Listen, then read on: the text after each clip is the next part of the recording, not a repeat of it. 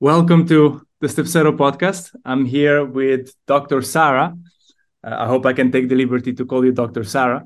Um, she's an advocate for brain health, and I'm absolutely honored to have her on the podcast. Dr. Sara, welcome. Thank you so much for having me. And of course, you can call me Dr. Sara. Perfect. Then we'll go with Dr. Sara. Um, you are an expert on brain health, and uh, we've had uh, a couple of chats before the recording you uh, to me at least the basics uh, around brain health, but I would like you to do the same uh, right here, right now, and see if our listeners can get at least the, the, the gist of it. So I love the brain. And one of the things that we have uh, gotten away from is the idea that the brain can change for the better over time. Uh, so, over the last several years, everybody has been worried about how the brain has been affected by mental stress, by sadness. But what we haven't talked about are proactive ways, especially in organizations, that people can um, up level their brains to be more useful in organizations, to sleep better, to have better work life balance, to have less rigidity in their work, to bring more creativity. So, one of my passions is refocusing the idea that the brain is just another organ in the body and actually reintroducing it as the main driver in why employees stay, why employees leave, why leaders lead, why leaders follow. It really is the crux of everything because people need a healthy brain and in order for us to really move to what I consider to be a higher level of functioning in organizations where people are encouraged to stay and fostered to grow, we all really need to be swimming and rowing in the same direction. And that requires foundationally everybody to be the same, which means that we may be different. We, our brains may function different, but we all have to at least have healthy brains in order to up level. Beautiful. May I ask why do you feel so strongly about the importance of brain health within organizations? It's interesting because most people, when I started working with organizations, actually tried to defer me back to working one on one with clients. Um, and for me, I grew up in a corporate household. My dad had a great job um, in the automotive industry.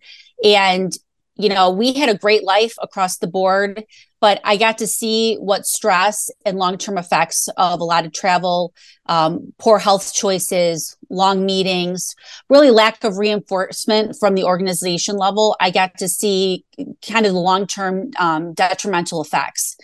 And, you know, once I went into private practice, I learned in short order that many of the same things that my dad was experiencing, even well into retirement now, are things that my people are leaving their organizations to come on their lunch hour to come see me because they want the help.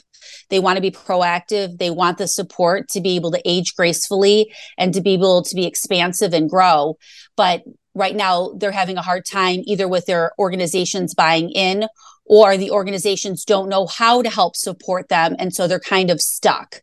And so i don't i you know we're all born with different gifts and talents and for me i get up every day hoping that people hear the message loud and proud that organizations can have really expansive, happy, healthy employees and really set new and expansive goals without revamping the entirety of their organization. So that in a nutshell, I don't know why I do it I, because I love it. I think I'm great at it.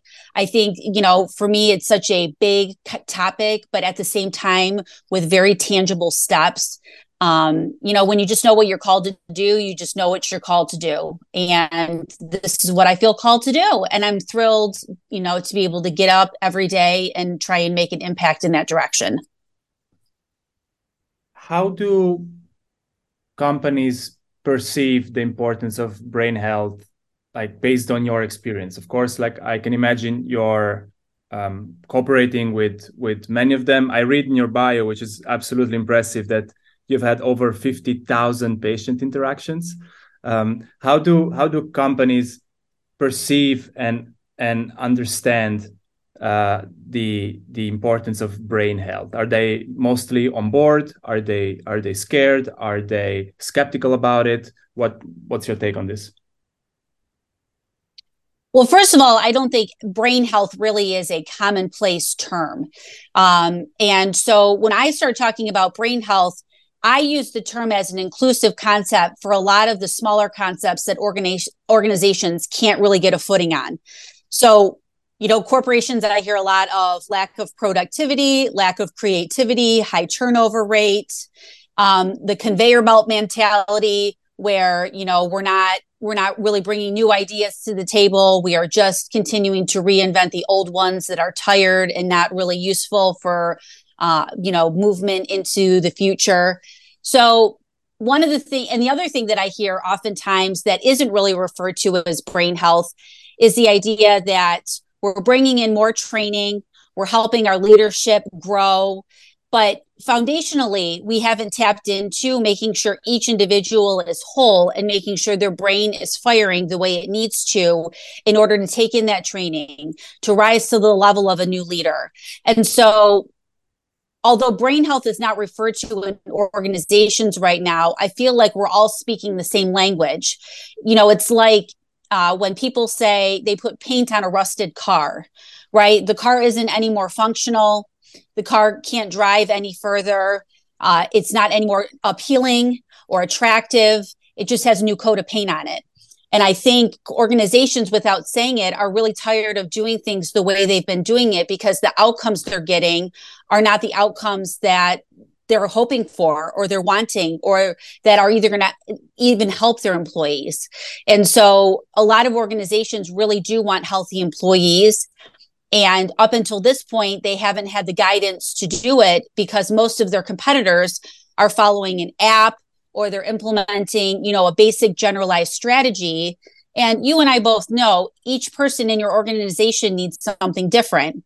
And that's one of the misnomers when we start talking about corporate wellness strategies, health in the workplace, um, healthy cultures, is you can individually create a plan for someone to thrive in an organization without breaking the budget. And up until this point, that's been completely illogical and the wrong way to think. And so we've gotten overgeneralized with every person being just a replica of the person before. And therefore, they need the same thing. And what I propose and what I've been really successful with is helping organizations individualize the support that their employees need, whether they've got 100 people or 100,000 people. So that way each individual gets what they need and the overall plan of the organization still gets fulfilled. Interesting. And you you touched on a on a very crucial point in my opinion, which is lots of companies nowadays relying on apps, softwares, um, many different kinds of programs that are probably not really catering to the individuals, but rather the entire organization or at least groups of individuals.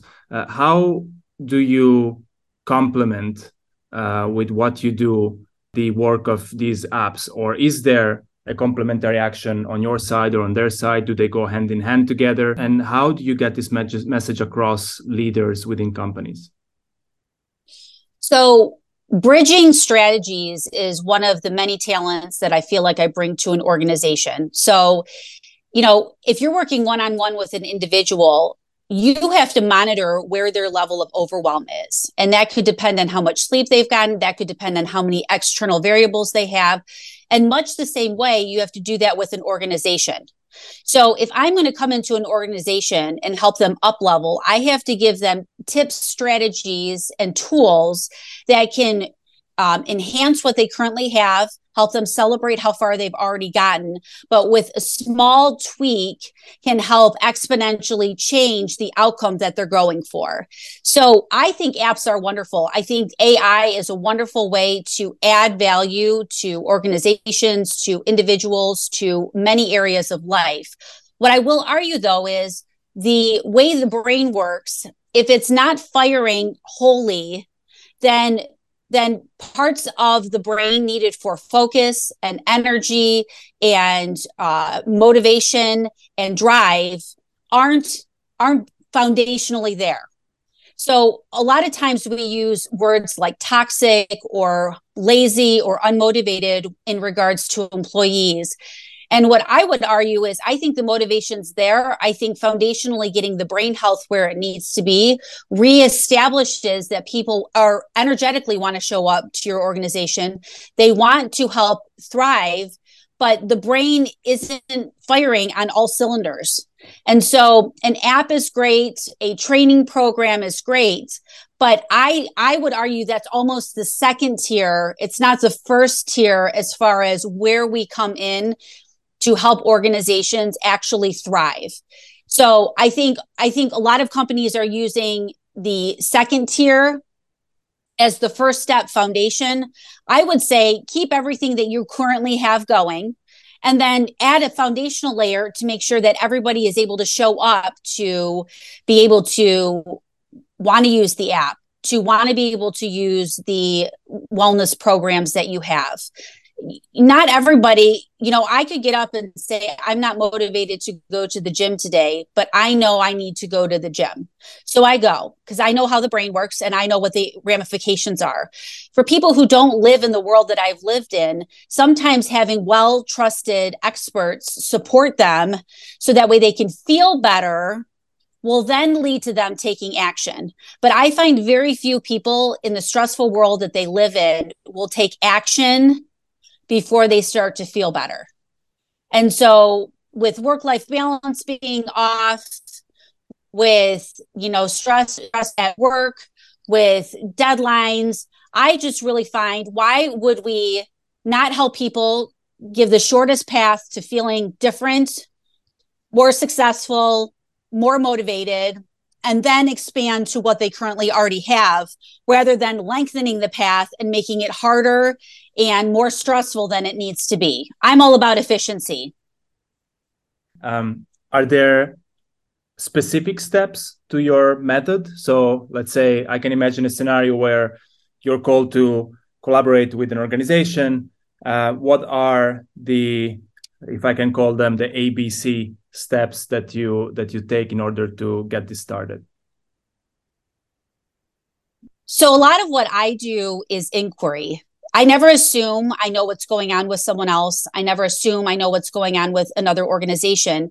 And to be quite honest, I could have three organizations who have very similar footprints with three similar issues going on and three different approaches that we would take to help their company move from point A to point B. So I think part of what we need to re- reestablish is this idea that not every problem or situation needs the same solution. So when I come in, we at first we're aware. So I come into an organization, obviously we're meeting as a team because I'm not coming in to overhaul anything. I'm coming in to meet a team of people who are just as committed to helping their organization as I am, take their organization to a different level with new tools. So first we're aware. What is going on? How did we get here? What are the biggest challenges you're currently experiencing? And we go through a fact finding phase. Um, which helps give me some clarity and get me up to speed as far as what's going on with the culture of their organization. But it also gives the team, um, whether that's C suite, whether that's executives, whether that's leadership in general, an opportunity to spend some time with me and actually probably data gather on their own. Because a lot of the questions that I ask organizations, they don't, they're not sure of the answer. So once we've done the data gathering, we're aware that there's some things that we'd like to up level on, that we're okay, that we're good, we're making different choices, we're going to move in a different direction. Then we do the adapt phase. Now, the adapt phase for me can be anywhere from two month engagements to several year long engagements to what I would consider my dream clients, which we just continue to evolve and uptick in new ways to help the company just really set itself apart from the competition. And that's where we really start to put the, you know, the rubber meets the road. So what is the next step to help bridge the gap between where employees and executives are and how do we help with the shortest distance get them to where they want to go and then i have to take and we have to take the way they function as an organization and start to marry in some smaller tangible ways that we can start uh, helping their employees uh, move from point A to point B, have a more balanced life, uh, feel more successful in the workplace, feel like they want to stay with the organization, et cetera, et cetera. So we are aware that there's a concern. We are aware that the organization is committed to helping their employees. Then we move to the phase of adaptation where we take the information that we're now aware of, that we've garnered. We are finding ways with the company and their enthusiasm to move the organization into new directions. And then our last phase is the acceleration phase. The acceleration phase is really once we've reestablished a foundation for the organization, the organization is comfortable with where they're at. They're comfortable with the progress. They're excited. And it's opening doors of creativity of what what is actually possible. Because you have to figure an organization there's a ceiling on what they can do currently and I would argue that ceiling starts to go higher and higher and almost starts to disappear when you have high functioning individuals who are now not only showing up a little bit more streamlined, a little bit more creative, a little bit more productive. We have exponential growth. So imagine if you've got a thousand employees who are now functioning at a much higher level. They're sleeping much better. They're much more excited to come to work. You've not only, you've not incrementally increased not only your bottom line, you've not only incrementally increased your interaction with your customers you not you've not only incre- incrementally increased your reach within the the world your your client base you've exponentially increased all of those in all directions. And is there is there any part of this process that that is usually particularly challenging either for you or for companies or for individuals? I would argue across the board, the most challenging part is to not point the finger outward, but to take the accountability inward. So much of what I find with people is I want my organization to improve. And then it comes to self reflection. Am I showing up as the leader I want to? am i reflecting on my ways that i could improve and show up as a different leader am i am i finding ways that i can show up differently or that i'm breaking down some of my bad habits um, i think change for a lot of people is very difficult i would argue with the right influence change actually becomes something that you look forward to so the only challenging part, because I actually really enjoy working with people and I think it can be really fun. So the last thing I want it to be is extra stressful. So I consider the process to be fun. But a lot of people, organizations need to have some self accountability what am I bringing to the table that's adding toxicity to my organization? What am I bringing to the table that is not my best? What am I bringing to the table that is contrary to our values and beliefs? And so I think once especially on a uh, executive level leadership level i think once everybody's on the same page about why and how they got there uh, without judgment or um, or any negativity i think that's when the real conversation starts and would you say then that um, self accountability is particularly crucial at the very initial phase of uh, of your intervention, if I may call it that way? Well, I would say it's it's absolutely necessary because to be honest with you, an organization is not going to bring me in to help optimize their already wonderful employees if they haven't bought into the idea, number one, that they believe that their employees can be great, that they want to be part of the solution and not the problem. And number three, that uh, they believe that they have the, the, greatest employees on the planet and they want to reward them for their dedicated dedication to the organization. If those three components are not there, for an organization, they're going to talk with me. We're going to review things. They're going to ask me questions. And I'm not even going to fall within something they're willing to commit to because we're not aligned in what our goals are and what the outcome is. So for me, if an organization, once we've committed to work together, once we've committed to help your, their employees be everything that they want to be, we've already established that accountability is a foundational core value um, on both sides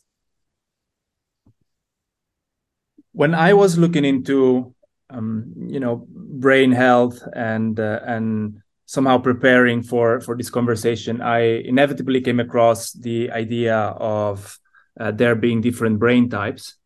Um, and I, for one, I am quite ignorant on the matter. And could you maybe explain to me in a few words what we mean when we say brain types and how and and and why are these relevant to to the idea of brain health? Absolutely. So uh, neuro neurology across the board, the study of the nervous system, uh, neuroscientists.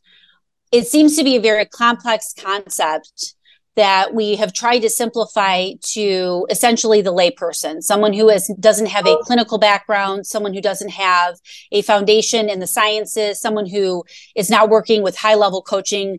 So the brain assessments for me have been a great tool to help show people that they don't have a weak brain, they just have a brain that's not firing correctly. So the brain assessments have been a way for me to help people understand why they have some of the what we call idiosyncrasies why they why some of these patterns seem to repeat themselves depending on how their brain is functioning. And then step by step process on how to get them tangible outcomes where they start acting different thinking different feeling different which obviously then you know Matteo they're going to show up different they're going to you know what i mean? They're going to be in their organization in a totally different way. This may be a silly question um, but how many brain types are out there? Are there many brain types? Are we talking three? Are we talking 20 are we talking thousands? So most people fall into several brain type categories. And then from there, you can have a mix of several. And so when we talk about different brain types, um, different diets are, are helpful for certain brain types. Different supplements are helpful for certain brain type. Different types of movements, activities, meditations, yoga, weightlifting, all of that varies based on how your brain is wired. So once we know what brain type you have, then we can get specific about small, tangible ways that you can actually usefully help your brain accelerate. So there's not a thousand. Uh, we actually are probably all more similar than we anticipate we are. And that's why sometimes the rigidity that I find in corporate America seems to disappear. Well, I don't like working with Matteo. He's really hard to get along with. I don't like working with Susie. She sends me a thousand emails a day the way we interact with the world starts to completely change when the processing system, our brain, starts giving us different feedback to allow us to show up differently in the world. So the rigidity starts to go away and everybody starts to play better in the same sandbox, which is ultimately what we want. Well, that that makes a lot of sense and of course you hear all over the place now you hear about supplements. We, we were discussing supplements right before we hit uh, the record button for this conversation. Um, diets, exercises, and all of that. I believe it's slowly being ingrained ingrained in society. I think slowly people uh, are starting to understand that all these things play a huge factor. But indeed, they may be currently very much lost as to how to start, how to take the first step. And from what I understand, what you are doing is also helping, well, specifically professionals find their first steps and then obviously uh, being the perfect companion sort of along the way. I consider myself to be a liaison. So, whether I'm working with an individual or whether I'm working with an organization, we've got an auditorium of people and I'm standing on stage with a microphone. I really am the liaison. And there's two things off the bat that I hope that the people I work with understand, appreciate, and embrace. The first one is my friendliness. You have to want to passionately work with other people in a manner that they feel embraced, supported, and encouraged, or it's a no go. So, out of the gate, no matter who I come in contact with, whether they've paid me, whether it's someone at the coffee shop, I think being friendly costs absolutely nothing. And I think the dividends on both the recipient and the and the giver are huge. The second one is hope So, regardless of what the methodologies are for the outcomes that we provide for organizations, the outcomes I hope for in my life, everybody needs a little bit of hope and they need someone who's walking alongside them to help give them that hope when they don't have it. So I've had people say to me, "How do you know without without unwavering question that you're going to get the outcome that you tell me that we're going to get?" And I'm like, because I know how the body works, I know how the brain works, and I know how organizations work. And when all three of those things, I confidently know how they work, I've seen the outcomes myself. I said, I just have to hold the hope for you right now while you're uncertain and you're afraid and you're skeptical and let you step into your power so that way ultimately you realize that you're way more powerful than you are. And so I think for people, they're not looking for a five step program. They're not looking for someone to give them new tips, tricks, tools. I think they're really looking for a completely different way of interacting with other people that allows them to liven up. It, you know, it sets their soul on fire. It brings them a whole new level of, of uh, awareness and how they can show up powerfully in the world and actually help the world improve in ways they never thought that they could. Well, that's that's amazing. I I'm happy I asked that question. Um, we are in the let's say final couple of minutes of our of our conversation, and there's one thing that I believe makes sense to ask you at this point. Do you have any particular hope, specifically in the in the field of brain health, for 2023? For me it's that we stop compartmentalizing what's going on in big industry right now and we start really focusing on the fact that we're all talking about the same thing we're just describing it different. So you know whether people want to stay in corporate whether people want to leave corporate whether people want to feel more supported whether people feel like they don't have good teammates whether they want more revenue i think at the end of the day we're having the wrong conversation I think foundationally people want to feel valued. I think organizations want to feel, you know, people in organizations want to feel valued.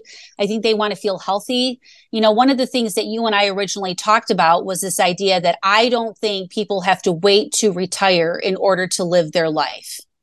And that's a mantra that I live every day myself. And that's a mantra I really bring in and facilitate when I work with organizations that I think life is meant to be lived, life is meant to be expansive, and life is meant to be enjoyed. Even if you are working inside an organization that needs some tweaks and modifications to allow all of the pieces and parts and functions to all work a little bit more seamlessly together.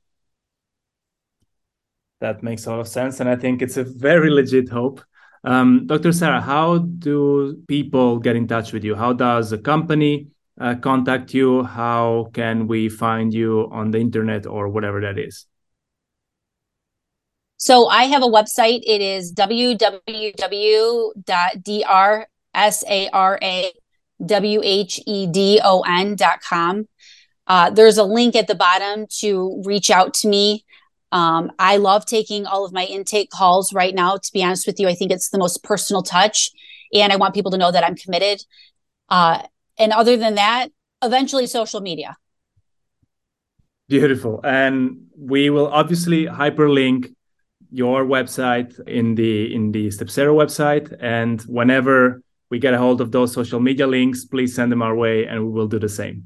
Um, for now, I can only say thank you so much for being super available, super nice. Uh, you've been wonderful through the whole process, and uh, I very much hope we can have a second, maybe third, maybe whatever amount of uh, recordings in the future. It's a date. Thanks, Mateo. Thank you very much.